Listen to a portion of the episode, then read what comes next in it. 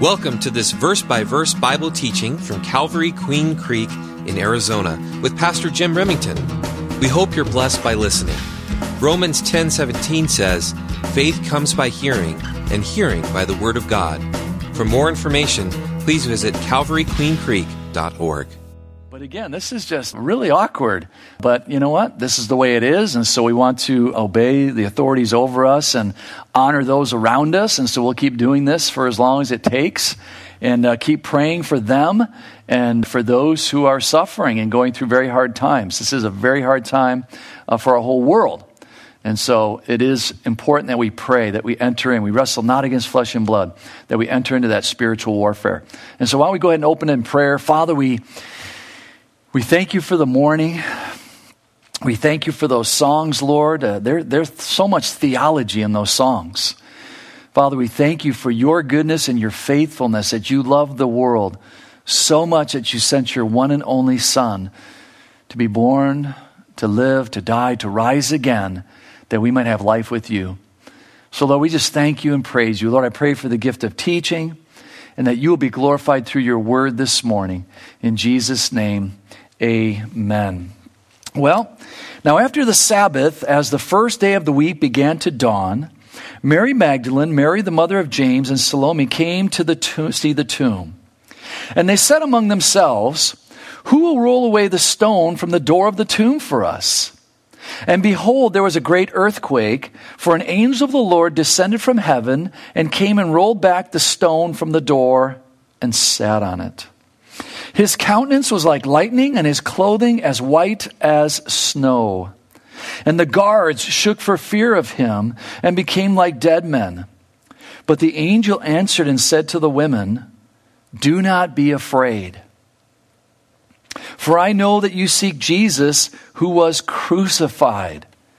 He is not here, for he is risen, as Jesus said.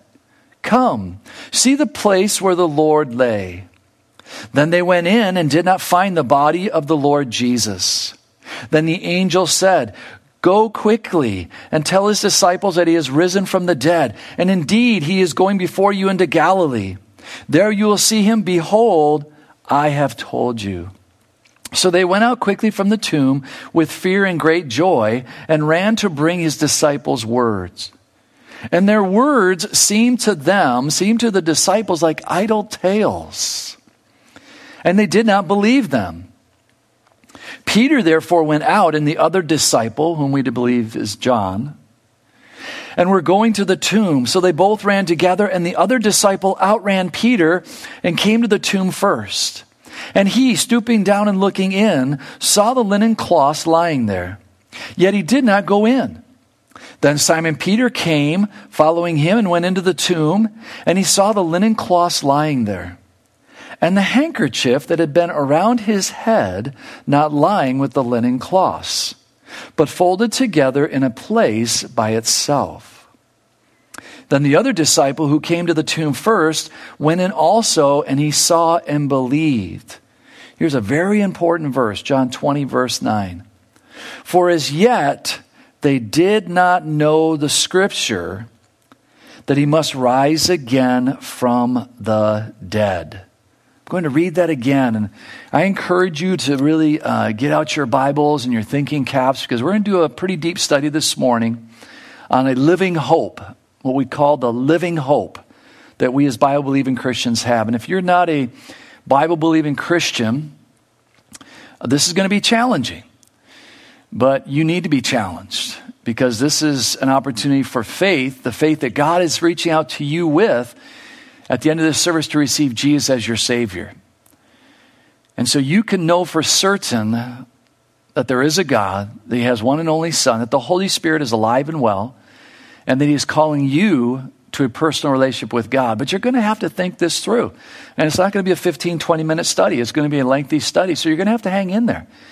But this is your eternity at stake. Very, very important, very relevant.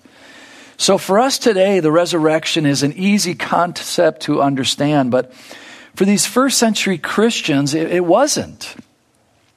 Even though Jesus had spoken to his disciples several times during his ministry about his death and resurrection. Jesus spoke very clearly. Here is a fact it was all going to happen, but they couldn't comprehend what he was talking about. Again, for us today, it's quite easy. For them, this is all new ground, all new territory. They couldn't comprehend what he was talking about. Now that it had happened, they had so many emotions running through their heads. They were, they were confused. Very, I would have been the same way. You would have as well. They were disillusioned. They were frightened. And then those women came and told them that he's not in the grave. Mary explains that she had a personal conversation with the risen Lord. And I could just imagine them thinking that that's crazy, Mary. That couldn't have happened. Yet Mary was there. And Jesus was there, so it did happen. So let's look at 1 Corinthians 15. As you turn your Bibles to 1 Corinthians 15, verse 3, and learn some more about those facts that Jesus actually rose from the grave. We're going to get a list of people that literally saw Jesus. And this is very important. You may be skeptical. But Paul wrote this in the original 50s, the original 50s. He wrote this. So let's look at 1 Corinthians 15. For I delivered to you, first of all, that which I also received, that Christ died for our sins according to the Scriptures. Again, notice that we touched on this Friday night, that we kept going back to according to the Scriptures, according to the Scriptures. What Scriptures? the Old Testament scriptures. And that's why we want to read from Genesis to Revelation, not just picking out your favorite book or doing a few verses here and a few verses there, but systematically reading from Genesis to Revelation throughout the year, covering the whole Bible. And we have a reading schedule that's online. And if you choose to do that, uh, you will read through the Old Testament once, you'll read through the New Testament twice in one year. And again, this isn't for religiosity, this isn't for head knowledge. This is for devotion. You should have a private devotional time. You're going to heaven. You're going to meet God face to face. You want to be familiar with Him. And the way that we become familiar with Him and Jesus and the Holy Spirit is by being in the Word of God on a regular basis. Verse 4 and that He was buried, and that He rose again the third day according to the Scriptures and that he was seen by Peter, then by the twelve. After that, he was seen by over 500 brethren at once. Notice that in your Bible 500 brethren at once, of whom the greater part remain to the present, but some have fallen asleep. Now, that's a nice way of saying, but some have died. Now, think about that. Paul is writing this in the 50s, and here he states that 500 men saw Jesus after the resurrection, and that a majority of those men are still alive to that day. Uh, if this was a trial, that would be overwhelming evidence. And the conclusion would be, he is risen. And so we just don't take this by blind faith, we take it by the Word of God that we have a living hope, an actual living hope. After that, he was seen by James, then by all the apostles. Last of all, he was seen by me, Paul writing this, as by, as by one born out of due time. Well, let's look at 1 Peter chapter 1. And the team does a great job with the slides. And so, again, if you're new to the Bible, or maybe you're just tuning in and you, you found your Bible and you're not familiar with it, um, you'll see 66 little rectangles going across there. You'll see a little white cross. That's where you're going to find that book in your Bible. And you want to get familiar with your Bible. And every Bible has a table of contents, and so don't be afraid to look at that. It's typically in the very front. It lists the 39 Old Testament books and then the 27 New Testament books.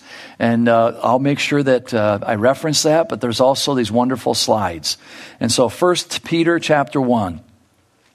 We want to look at a few verses that speak about the reason why we gather as believers to celebrate his resurrection.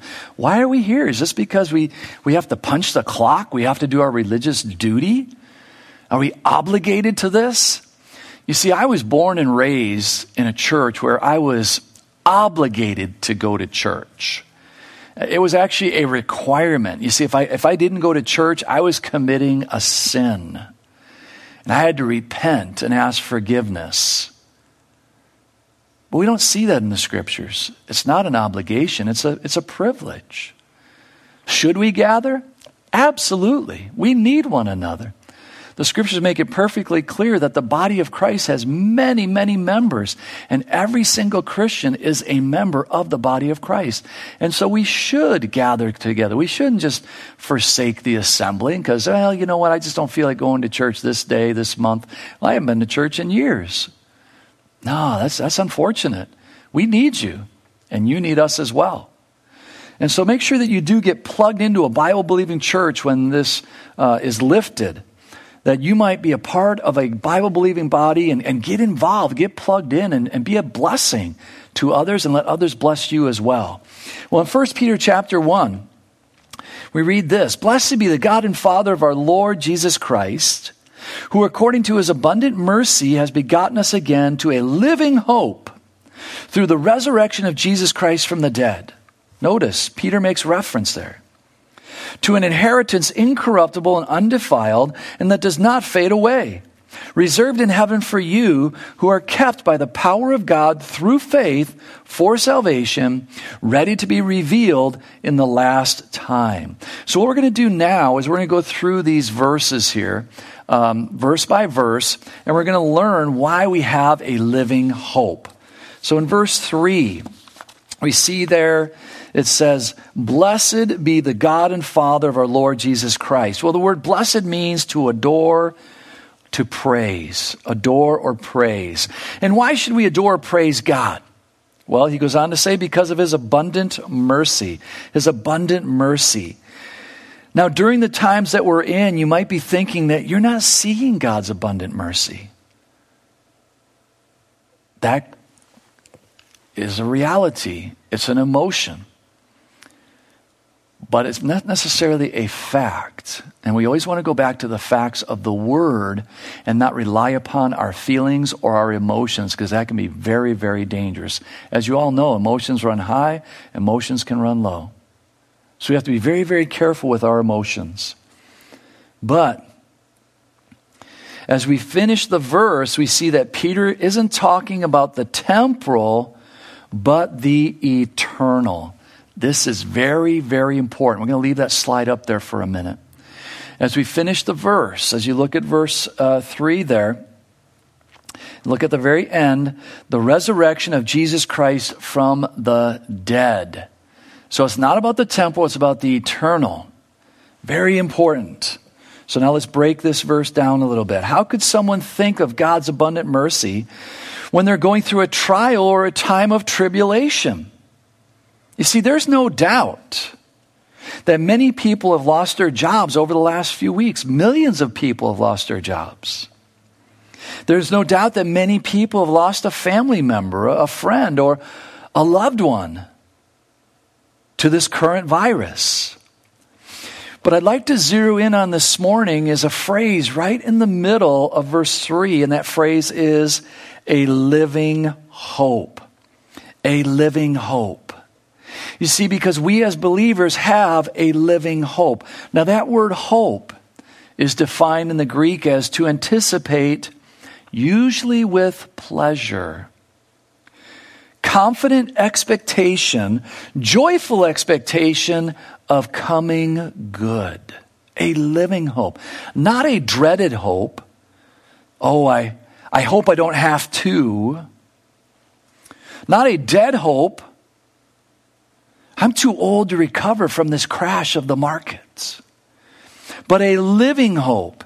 You see, this morning, our hope as believers in the resurrection, that spiritual realm that you and I, we will all enter into one day. Every single one of us is going to be resurrected, either for glorification or for condemnation. The choice is yours. God sends no one to hell.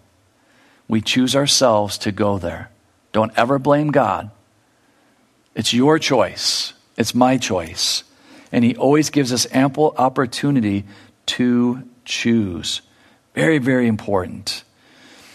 You see, our hope as believers is in the resurrection. Our hope shouldn't be in the dreams of our youth, a successful student or athlete, nor in the dreams of the college years, you know, I'm going to have a successful career after I graduate, nor in the dreams of our working years, you know, I'm, to, I'm just going to kick back and have a leisurely retirement. Now, all those things are okay in and of themselves, but did you notice something about all of those things? They're all temporal. They're all based on the here and now. And we don't have, we have no idea what tomorrow holds. We, we might be dead. And so that hope is not really a living hope. Matter of fact, it can breed a false hope. All of those things I just mentioned are temporary. No, our hope should be rooted in the resurrection, the eternal perspective. You see, when a Bible believing Christian has their hope in spending eternal life with God forever, there's no amount of persecution, there is no depth of trial or tribulation, and there is nothing that can undermine that type of hope. Why? because it's based on what God has done for us. Again, very important here. It's based on what God has done for us, the eternal, not what we have done for ourselves, the temporal. I hope that you see the difference there. The eternal that God has done for us versus the temporary, which we continue to try to do for ourselves. But when our hope is set upon the temporal things of this life, that hope can and will eventually be crushed, bruised, or battered in one form or another. And that's just a reality of this life. You see, we were born into a cursed world and we automatically inherit a desperately wicked heart. And if you don't think that's true, hang around some two and three year olds or some second and third graders on the playground. You'll see very quickly we have a desperately wicked heart. Pushing, punching, taking things, lying. It comes naturally. Nobody has to teach us to do it. We automatically do it, even when we're two or three years old. Let's look at Psalm 78. Let's look at Psalm 78.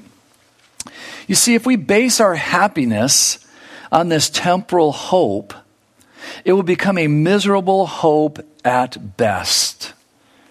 But Psalm 78 instructs us about a living hope. Psalm 78, verse 5 says, For he established a testimony in Jacob, an appointed law in Israel, which he commanded our fathers, that they should make them known to their children. This is very, very important, and this is where our nation has deviated drastically over the last 40, 50 years. Here we see one of the responses of a father is to take his children to the Word of God and show them the Word of God. Help them memorize the Word of God and meditate on the Word of God. Which means I, as a father, need to be in the Word of God first and foremost. So for you dads, or even you grandpas, as we're going to see, it's important that you're having a regular daily devotional time where you're in the Word studying memorizing, meditating on the word that you might be able to wash someone else's mind because your mind has been washed. You see, scientifically, by the time a child is five years old, they have 50% of their adult personality. And what's taking place in that child's life?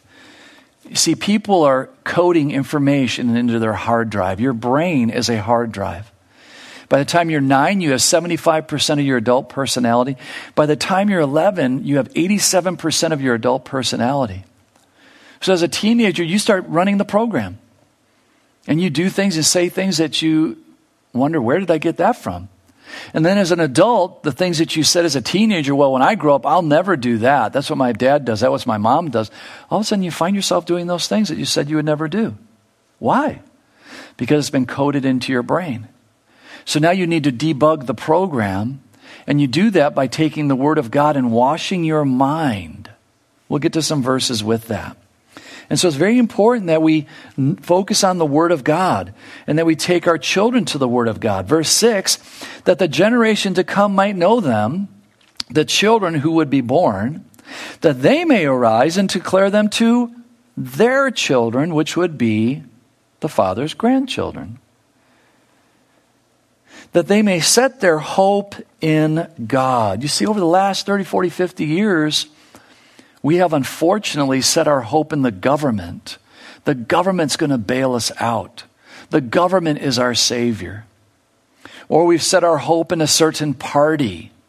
Or we've set our hope in a mate. Or we've set our hope in our 401k. Or we've set our hope in our career or our hobby or whatever it is. You fill in the blank. We've set our hope in that. And all of a sudden, our hope is dashed. We're bewildered. We're, we're wondering, what, what happened? Uh, 40 years, I've been planning for this for 40 years, and now it's 50%, 60% of my retirement is gone? In a month, it's just gone after 40 years? That's a, that's a dead hope. But we have a living hope because of the Word of God, and we want to pass it on to our children and grandchildren that they may set their hope in God and not forget the works of God, but keep his commandments. And Jesus gave us the two greatest commandments to love the Lord your God with all your heart, soul, mind, and strength, and to love your neighbor as you love yourself. Just two commandments. If we would just do those two commandments, we wouldn't be worrying about the government and political parties because we'd be fulfilling the Word of God. We'd be taking care of each other and may not be like their fathers, a stubborn and rebellious generation, a generation that did not set its heart aright and whose spirit was not faithful to God. And this is where we find ourselves even in America, unfortunately, today. Where we're stubborn against the Word of God. We don't want to hear about God. We want to do it our way. And we want the government to bail us out. Just keep printing the money. It's got to work. You see, this morning, think about this. You're probably putting your hope in a check that's going to come in the mail. So you're putting your hope in the post office that they're going to get it to your mailbox or that it's going to be directly deposited into your account. But you're putting your hope in a government entity. How many times has that failed? But that's where our hope is at. And maybe that hope will last for a month or two months, but is that going to continue to go on for the rest of your life? It's not going to happen. We'll go bankrupt. So we can't put our hope in these temporal things that will always fall short. No, we have to put our hope in a resurrection, resurrected Savior. Has begotten us in Peter, it means to be born again, born anew. Born again, born anew. Let's look at Romans chapter 12. Romans chapter 12.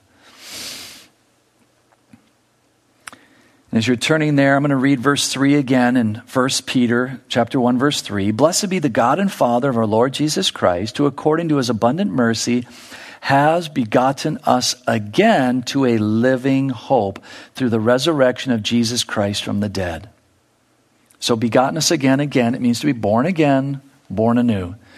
And once we become born again, born anew, we receive the Holy Spirit. And Romans 12 tells us this I beseech you, therefore, brethren, by the mercies of God, that you present your bodies a living sacrifice, holy, acceptable to God, which is your reasonable service. So, part of the living hope that we have is surrendering our lives to a living God. Not, uh, well, I'll give God 25% or 50% or, well, you know, I'll give God 95. No, God desires 100%. He is our Lord, which literally means master, which makes us a slave. We are bond servants of the risen Christ we willingly submit to our master. Verse 2 And do not be conformed to this world, but be transformed by the renewing of the mind. There is that debugging the program concept. Taking the Word of God, reading the Word of God, studying, meditating, memorizing, and allowing the Word of God to wash, to reprogram our minds that you may prove what is good and acceptable and the perfect will of God. You see, when we become born again, as I already mentioned, the Holy Spirit takes up residence in our soul, and a spiritual heart transformation starts to take place. God's abundant mercy becomes more and more evident, and we realize that God's mercy is an integral part of that eternal living hope. Very important as we focus on that phrase, a living hope. God's mercy. Well, let's look at Romans chapter 5. Romans chapter 5. And you might be thinking, wow, this guy's changing and going through the Bible so much. Well, you need to become familiar with your Bible. It's not so much what a person says, it's what does the Bible say. And if a person continues to go back to the Word of God and cross references the Word of God, well, then, yes, we want to listen to that, adhere to that, take counsel from that. And say, Romans chapter 5 says this Therefore, having been justified by faith, just as if I'd never sinned, notice that by faith, not by works. So if you're trying to be religious, if you're part of the isms, and you're trying to get to heaven by your good works, by your good deeds, you will fail. It's by faith and faith alone. What happens if we have that? We have peace with God through our Lord Jesus Christ, through whom also we have access by faith into this grace in which we stand and rejoice in the hope of the glory of God. And not only that, but we also glory in tribulations. So even during this time, you, you, you fellow Christians, we're to glory during this time. What? During this shutting down of the whole economy worldwide? We're to glory in that? Well, it's what the Bible says. Now, our feelings, our emotions say otherwise, but we want to get into the area of facts. What does the Bible say?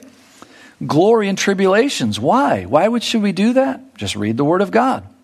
Knowing that tribulation produces perseverance, and perseverance, character, and character, what? What does your Bible say? hope. It's a living hope. But there's a process there for every believer that we have to go through to get to that living hope. Now, hope does not disappoint because the love of God has been poured out in our hearts by the Holy Spirit who was given to us. You see, as we go through those trials and tribulations, the Holy Spirit is comforting us, encouraging us, strengthening us, maybe rebuking us, but he's pointing us to heaven, he's pointing us to the eternal, and that gets us our proper perspective again. And it gets our eyes back on the living hope. The living hope. For when we were still without strength in due time, Christ died for the ungodly. That was me. Jesus died for me, a sinner in need of a Savior. Verse 7 for scarcely for a righteous man will one die, yet perhaps for a good man someone might even dare to die.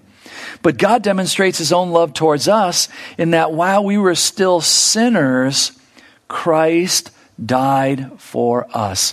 This is so important right here. Because religion pounds into people's heads program, program, program. You need to get your act together, and then God might love you. He might accept you. If you pray enough, if you read the Bible enough, if you give enough money, if you knock on enough doors, if you fast enough, if you, if you, if you, it's all about what you do, which is not scriptural. It's all about what God has already done. And He did it at, He sent His Son and did it at the cross. He died for all of our sins, past, present, and future. So it's very, very important that we remember that. Christ died for us while we were still sinners. We didn't get our act together, and then Jesus died and said, Okay, you, you did your part, now I did mine, now let's go to heaven. It was all Jesus. All Jesus. Much, much more than having now been justified by his blood, we shall be saved from wrath through him. For if when we were enemies we were reconciled to God through the death of his son, much more having been reconciled, be made were, were made right with the Father, we shall be saved by his life. And not only that, but we also rejoice in God through our Lord Jesus Christ, through whom we have now received the reconciliation. You see, again, I was raised in a denomination and a religion where I had to go and ask for forgiveness. And then a man would forgive me. But then I had to even pray certain prayers after that, which after a while kind of confused me if I was forgiven. Why do I need to pray certain prayers to make sure that I was forgiven if I was truly forgiven? It went back to works. Because if I hadn't prayed those prayers, then I truly wasn't forgiven. So it kept being placed on me. Me. No, no, no, no. We're forgiven, and I do need to ask for forgiveness. When I sin, I do need to seek the Father. But I'm forgiven. Let's look at Ephesians chapter 2. Ephesians chapter 2. You see, God reconciled us to Him. We're not just trying to get reconciled to God, God has already done the reconciliation. Ephesians chapter 2 says this For we are his workmanship, created in Christ Jesus for good works, Paul writing to the believers, which God prepared beforehand that we should walk in them. Therefore, remember that you, once Gentiles in the flesh, who are called uncircumcision by what is called the circumcision made in the flesh by hands, that at that time you were without Christ, being aliens from the commonwealth of Israel and strangers from the covenant of promise. Notice these next words here in your Bible having no hope and without God in the world. See, if I was to ask you right now, if you were to die right now, would you go to heaven? What would you say? And I've asked that question to people over the years. And a Bible believing Christian will say, Yes. Yes, I've been forgiven. I've received Jesus as my Savior. I'm born again. According to the Bible, I will immediately go to heaven.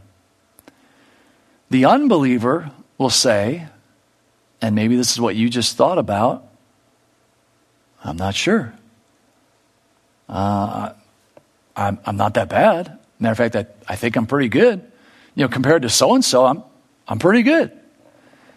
Uh, it's going back to works, and that's not going to work.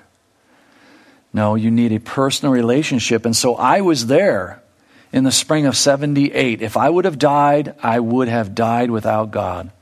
I had no hope. Once I received Jesus as my Savior in the spring of 1978, I now then started a life with a living hope. A living hope. But now in Christ Jesus, you who once were far off have been brought near by the blood of Christ. For he himself is our peace, who has made both one and has broken down the middle wall of separation.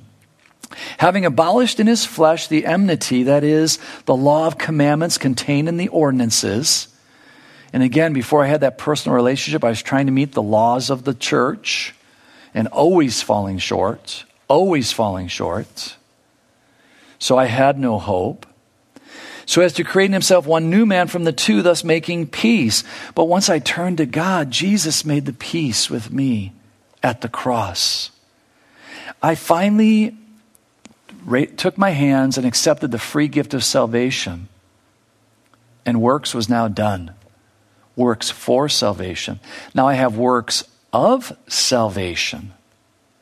But the works for salvation was done. Praise God. I was now saved. And then I started to learn how to allow the Holy Spirit to produce works of salvation. And that he might reconcile them both to God in one body through the cross, thereby putting to death the enmity. And he came and preached peace to you who were far off and to those who were near. For through him we both have access by one Spirit to the Father. You see, the Holy Spirit is wooing all of mankind. Right now, the Holy Spirit is para. The Holy Spirit in your living room, right now, if you do not have Jesus as your Savior, the Holy Spirit is wooing you, saying, Listen to the Bible. Listen to what this man is saying. He is offering you the free gift of salvation. That's para around. The Holy Spirit is doing that right now. And at the end of this service, I'm going to pray a simple prayer, and you can receive Jesus as your Savior. I may never see you, but I will see you in heaven. May never see you on this side of earth, but I will see you on the other side. So, you have an opportunity for that. Well, let's look at Titus chapter 2. Titus chapter 2. Uh, the T's are together in the back the, towards the back of the New Testament. Titus chapter 2. For by the grace of God that brings salvation has appeared to all men. Notice that, as I just mentioned. We're approaching 8 billion people on the face of the earth. 2025, they estimate we'll have 8 billion people. And yes, God is trying to reach every single man, woman, and child. He's not trying to reach a religion, He's not trying to reach a select group of people. He is reaching out to every single person upon the face of the earth. No one is exempted. Just read your Bible. Teaching us that, denying ungodliness and worldly lust, we should live soberly. And that word soberly there means to be with a sound mind, to be with a sound mind. The world is falling apart. Our economy is falling apart. What's going on? Go back to the Bible. Jesus is coming back. I can have a sound mind. I can have peace. These things were foretold 2,000 years ago prior to his return. It's going to be as it was in the days of Lot, and it will be in the days of Noah. It is going to happen. Earthquakes in diverse pe- places, pestilences, diseases, plagues. Africa right now is going through a tremendous plague of locusts. And you might say, well, that's been happening for centuries. Hmm. It has been, you're right. But the birth pains, now that Israel is a nation after 1900 years, and Jerusalem is a part of Israel, Jerusalem is the capital of Israel. The prophetic time clock started to tick, and now all these birth pains are coming together at one time, and they're increasing in intensity. Jesus is coming back. So, how should we live as believers? Soberly, with a sound mind, righteously, agreeable to what is right. Even when our government might, might say something else is, else is right, that is unbiblical, we go, no, the Bible says that is wrong. So I'm not going to agree with the government. I'm not going to agree with whomever is trying to preach that at me, even, the, even if it's within my own household. But I'm going to go back to the Word of God and say, no, what is right? What is true? That's what I'm called to live by. And godly in the present age. Notice verse 13 here looking for the blessed hope and glorious appearing of our great God and Savior, Jesus Christ. Did, did you see it? There it is again in that last verse the resurrection, a living hope. Jesus coming back for his bride, the church. It's eternal. That's why we have a living hope. It's eternal, not the temporal, false hope based on humanity. Well, we're going to look at verse 4 now. In 1 Peter chapter 1 verse 4 says, "To an inheritance incorruptible and undefiled, and that does not fade away, reserved in heaven for you." Very interesting. Things in heaven will not fade away. Well, let's look at Matthew chapter 6. Matthew chapter 6. Now, again, I'm in no way insinuating that we shouldn't plan for the future. Um, we are planning, my wife and I are planning for the future. We have life insurance, we have a 401k. Um, we're doing those things, we're being responsible. So, no way, in no way am I uh, in, in endorsing or encouraging irresponsibility. No, we need to be responsible. But again, that's not where my hope is at. I have a living hope in eternity. If that all goes away, that doesn't take away my living hope of eternity. And notice what Jesus says on the, in the Beatitudes, what's called the Sermon on the Mount. Jesus says in Matthew 6:19, "Lay not up for yourselves treasures upon earth." What did Jesus just say? Lay not up treasures. Where moth and rust does corrupt and where thieves break through and steal. And of course, that's happening even now. It's amazing. There's a tragedy taking place, and other people will try to steal while people are going through this tragedy. It's just desperately wicked heart. Verse 20 But lay up for yourselves treasures in heaven, where neither moth nor rust does corrupt, and where thieves do not break through nor steal. Very important. So where's where's our eyesight supposed to be? Yes, responsibility on the on the temporal here, but eternity. Storing up treasure in heaven. Why? Well, verse 21 tells us, For where your treasure is, there will your heart be also. For where your treasure is, there will your heart be also. Do you see that? You see, if I'm planning on eternity, eternity, eternity, and some things happen in the temporal that are really disappointing, because my focus is eternal, I'm going to stay focused on eternal. And these things are just going to be, wow, well, what can I do? I guess I'm just going to try to do this or try to do that, or I'll go over here or go over there. But it's not going to take away my living hope because my eyes are focused on the eternal. And back in Peter, let's break apart verse 4. Uh, 1 Peter chapter 1 verse 4. Peter says, to an inheritance incorruptible. You see the inheritance there, it's incorruptible, it means undecaying, imperishable. Imperishable. They are undefiled. The word undefiled there in verse 4, it means unsoiled. Unsoiled. You see, heaven is not soiled by sin. For there will be no sin there, not one single sin or remembrance of anyone's sin. Praise God for that. That's just a wonderful thought. And who are those things reserved for? All of us, for every Bible believing Christian. And you'll notice that I'm saying Bible believing Christian. I have to emphasize that because, uh, unfortunately, if you ask the average American, Are you Christian? Uh, they'll say, Well, of course, I was born in America. Uh, in God we trust. Of course, I'm a Christian. Uh, wrong answer. wrong answer. No, a Bible believing Christian is very specific. You believe in Jesus as the Son of God. He's not just a, a great prophet. Uh, he's not the spirit brother of Lucifer. That would bring him down. He's not a reincarnated angel. Uh, he's not just a good guy. That, that brings him down. That takes his deity away. No, Jesus is the Son of God. You have to make that perfectly clear. And so, for Bible believing Christians, our inheritance in verse 4 there, towards the very end, it's reserved. And when you look up that word reserved, it means to guard to guard. Now we got to go back a few months because everything's changed. But you know, if you made a reservation at a restaurant or a hotel, you know, those businesses will typically save that spot for you. But sometimes things happen to where they don't or they can't hold your reservation for whatever reason. But who's holding our reservation in heaven here? According to the Word of God, a believer's name is written in what is called the Lamb's Book of Life. And no one is able to blot the believer's name out of that book. It's in Revelation 3 5. I believe we have a slide for that.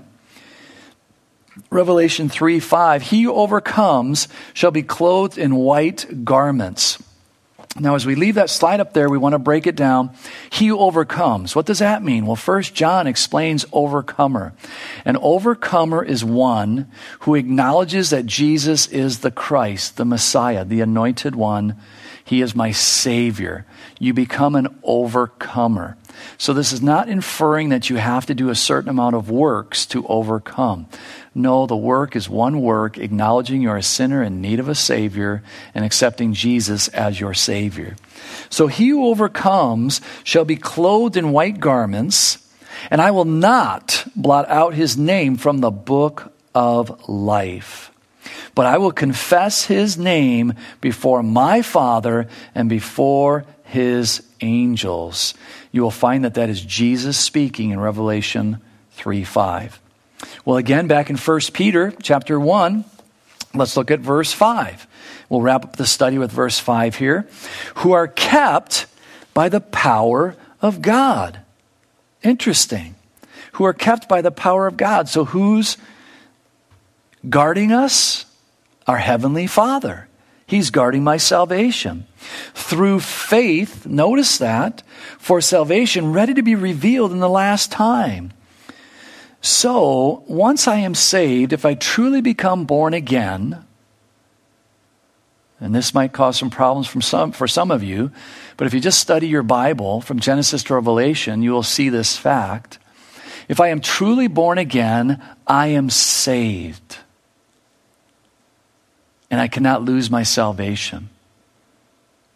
Don't turn off the TV. Don't turn off your device. Let's look at the Word of God. You might think, well, can you verify that without twisting the scriptures? Absolutely. Let's look at Ephesians chapter 1. We don't need to twist the scriptures or try to do scriptural gymnastics to try to meet my theology. Allow the Bible to teach you theology and then just stick with that theology. Ephesians 1:13 says this, in him you also trusted after you heard the word of truth, the gospel of your salvation in Jesus. That you're a sinner in need of a Savior. He died for you. I received Jesus as my Savior. In whom also, having believed, you were sealed with the Holy Spirit of promise. Again, I know I've said this several times, but we got to make sure you understand this. Because many believers, unfortunately, believe they can lose their salvation and it will cause great anxiety in their lives. But if you go to the Word of God, you'll find out you can't lose your salvation. Because when the Holy Spirit comes in you, comes upon you, you now have a seal on you. And I've said this to various Christians who just doubt that or wonder that or are afraid of losing their salvation, which is a real good indication that they haven't lost their salvation because they're afraid of losing their salvation. But besides that, I'll say to them, hey, next time you take a shower or take a bath, and find the seal. And when you find the seal, tear it off and bring it in. Then you can lose your salvation. And they have to think about that for a few seconds until they, oh, yeah, I'm not, I can't find it. No, because God is keeping you. You're not keeping yourself. That'd be like giving the, the keys to a brand new car to an eight year old. So you can have fun, but keep the car safe. Right. It's going to be a disaster. Verse 14 who is the guarantee of our inheritance. Notice that. Who is the guarantee of our inheritance until the redemption of the purchased possession. We've been purchased by the blood of Christ. Until I take my last breath, then God will call me, take me home. He purchased me. Now he's taking me home to the praise of his glory. Well, let's wrap it up with these verses. John chapter 10. John chapter 10. And these are just a few verses that help us understand what it means to have a living hope. That's kind of been the theme here of this resurrection message a living hope. Even in the midst of all this turmoil, these trials that are coming upon all of our lives, no one's exempted. And you think about that, no one in the whole world is exempted from this, basically. Everyone is, is have, this is having an impact, impact upon every single person. It's amazing. Never in history has this happened like this. John 10, Jesus speaking. My sheep hear my voice, and I know them, and they follow me. And I give them eternal life. So notice, I, as an individual, do not gain eternal life through all of my works. No, Jesus gives us eternal life. And I give them eternal life, and they shall never perish. Now, when you look up that word perish there, it means eternal separation from God. Jesus knows we're all going to die. 10 out of 10 people die. He knew that. But what he is telling us is that we will never be separated from our Father. Never. Our names will not be written, cannot be erased out of the Lamb's book of life. We're sealed with the Holy Spirit. And what does Jesus go on to say? Neither shall anyone snatch them out of my hand. My Father who has given them to me is greater than all, and no one is able to snatch them out of my Father's hand. So, right now, I encourage you, wherever you might be, to take one hand, let's just say your, your left hand, and that's Jesus, and take your right hand, and that's the Father, and put your hands together. You can't get out of their hands. They're God. So stop trying.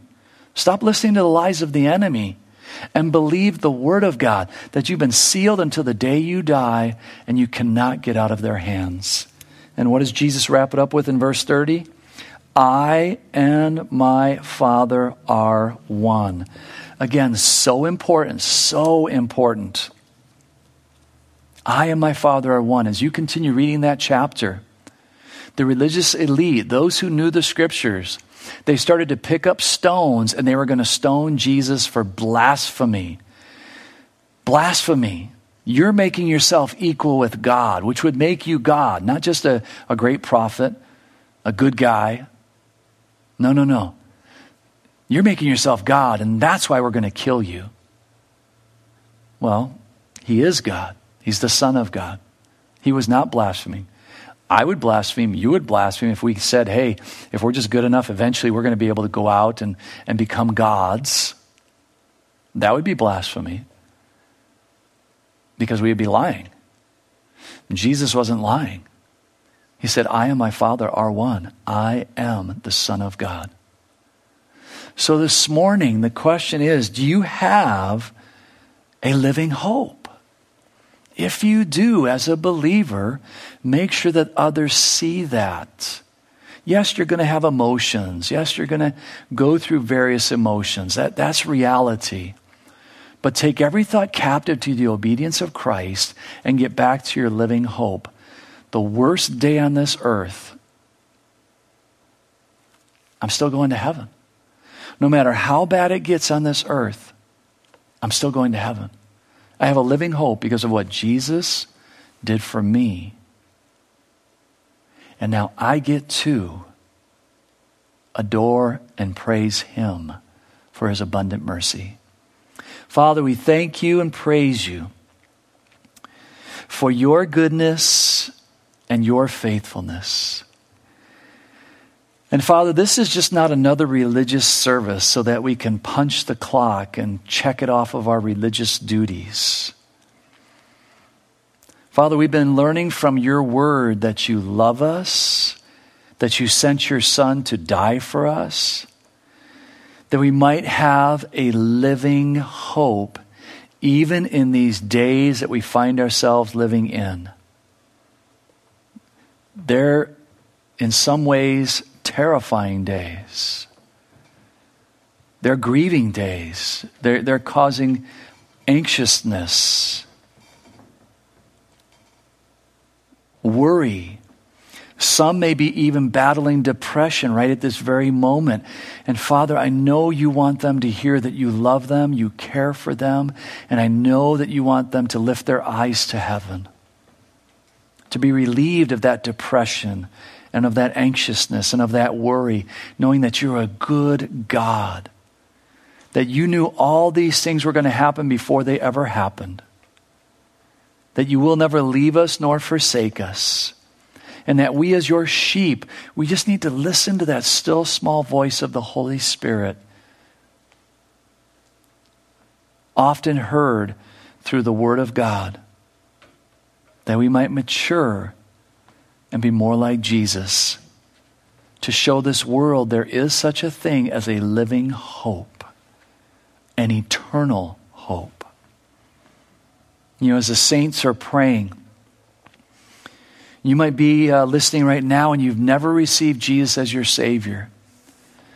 And so I'm going to pray a simple prayer, and it's, it's not about the prayer. Don't get hung up in the prayer. And it's not about Calvary Chapel, it's about you and God. Would you like to have a relationship with God? Would you like to be able to know when you take your last breath on this earth, you're going to take your first breath in heaven?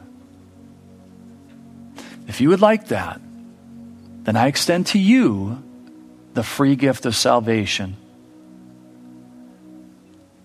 God sent his son to die for you. It's your decision whether you will accept that or reject it. God's not rejecting you. God doesn't send anyone to hell. You reject God, and so you choose to go to hell. Make a better choice. Make a better choice. And so, if you'd like to receive Jesus right now, just pray this prayer after me. God hears it. We've already read. The Holy Spirit's with you right now. He's listening, and He will receive you just the way you are. Pray this simple prayer God, I acknowledge that I am a sinner in need of a Savior. I repent. I turn from my sins and I turn to you. And I surrender. I don't need to fight anymore. You love me. You sent your son to die for me. God, I invite Jesus into my life. God, I invite your Holy Spirit to come and dwell within me, to seal me now.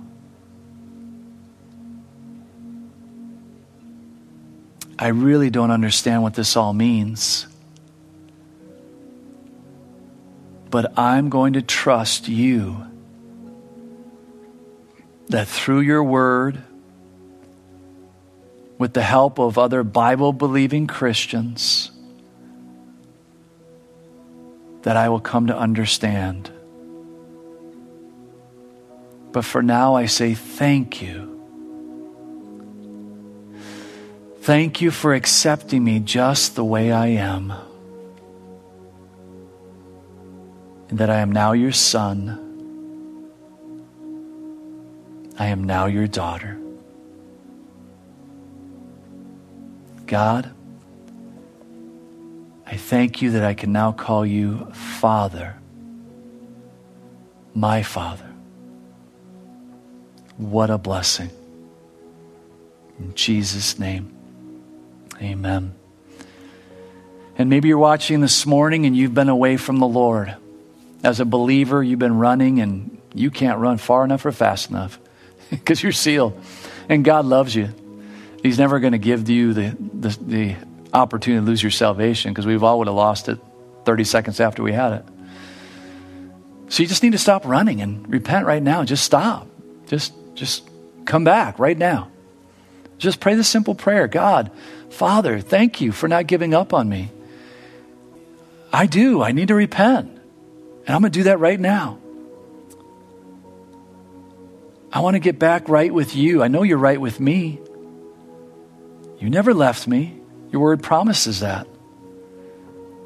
So, Father, I say I'm sorry. Sorry that I was so foolish and so selfish.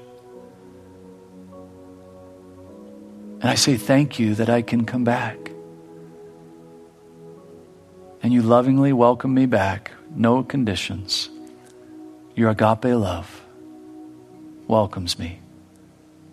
Thank you, Father, for forgiveness. In Jesus' name, amen. Father, we thank you for this week. Again, Father, we pray for our leaders, and not just our leaders, but every leader in every country, every state, every city, town. Lord, we pray that you give them wisdom and discernment. Father, we pray for our b- brothers and sisters in Christ that you would use them in a mighty way to impact these people's lives, that they would receive Jesus as their Savior before it's too late. Father, we thank you for this week. Give us wisdom and discernment. Help us to be about what you'd have us to do, living that living hope. In Jesus' name, amen. Amen. Thanks, guys. Have a blessed week. Thank you for listening to this teaching from God's Word. If you have any questions, would like to request prayer, or want more information about our church and how you can experience the love and hope of Jesus Christ in your life, please visit calvaryqueencreek.org.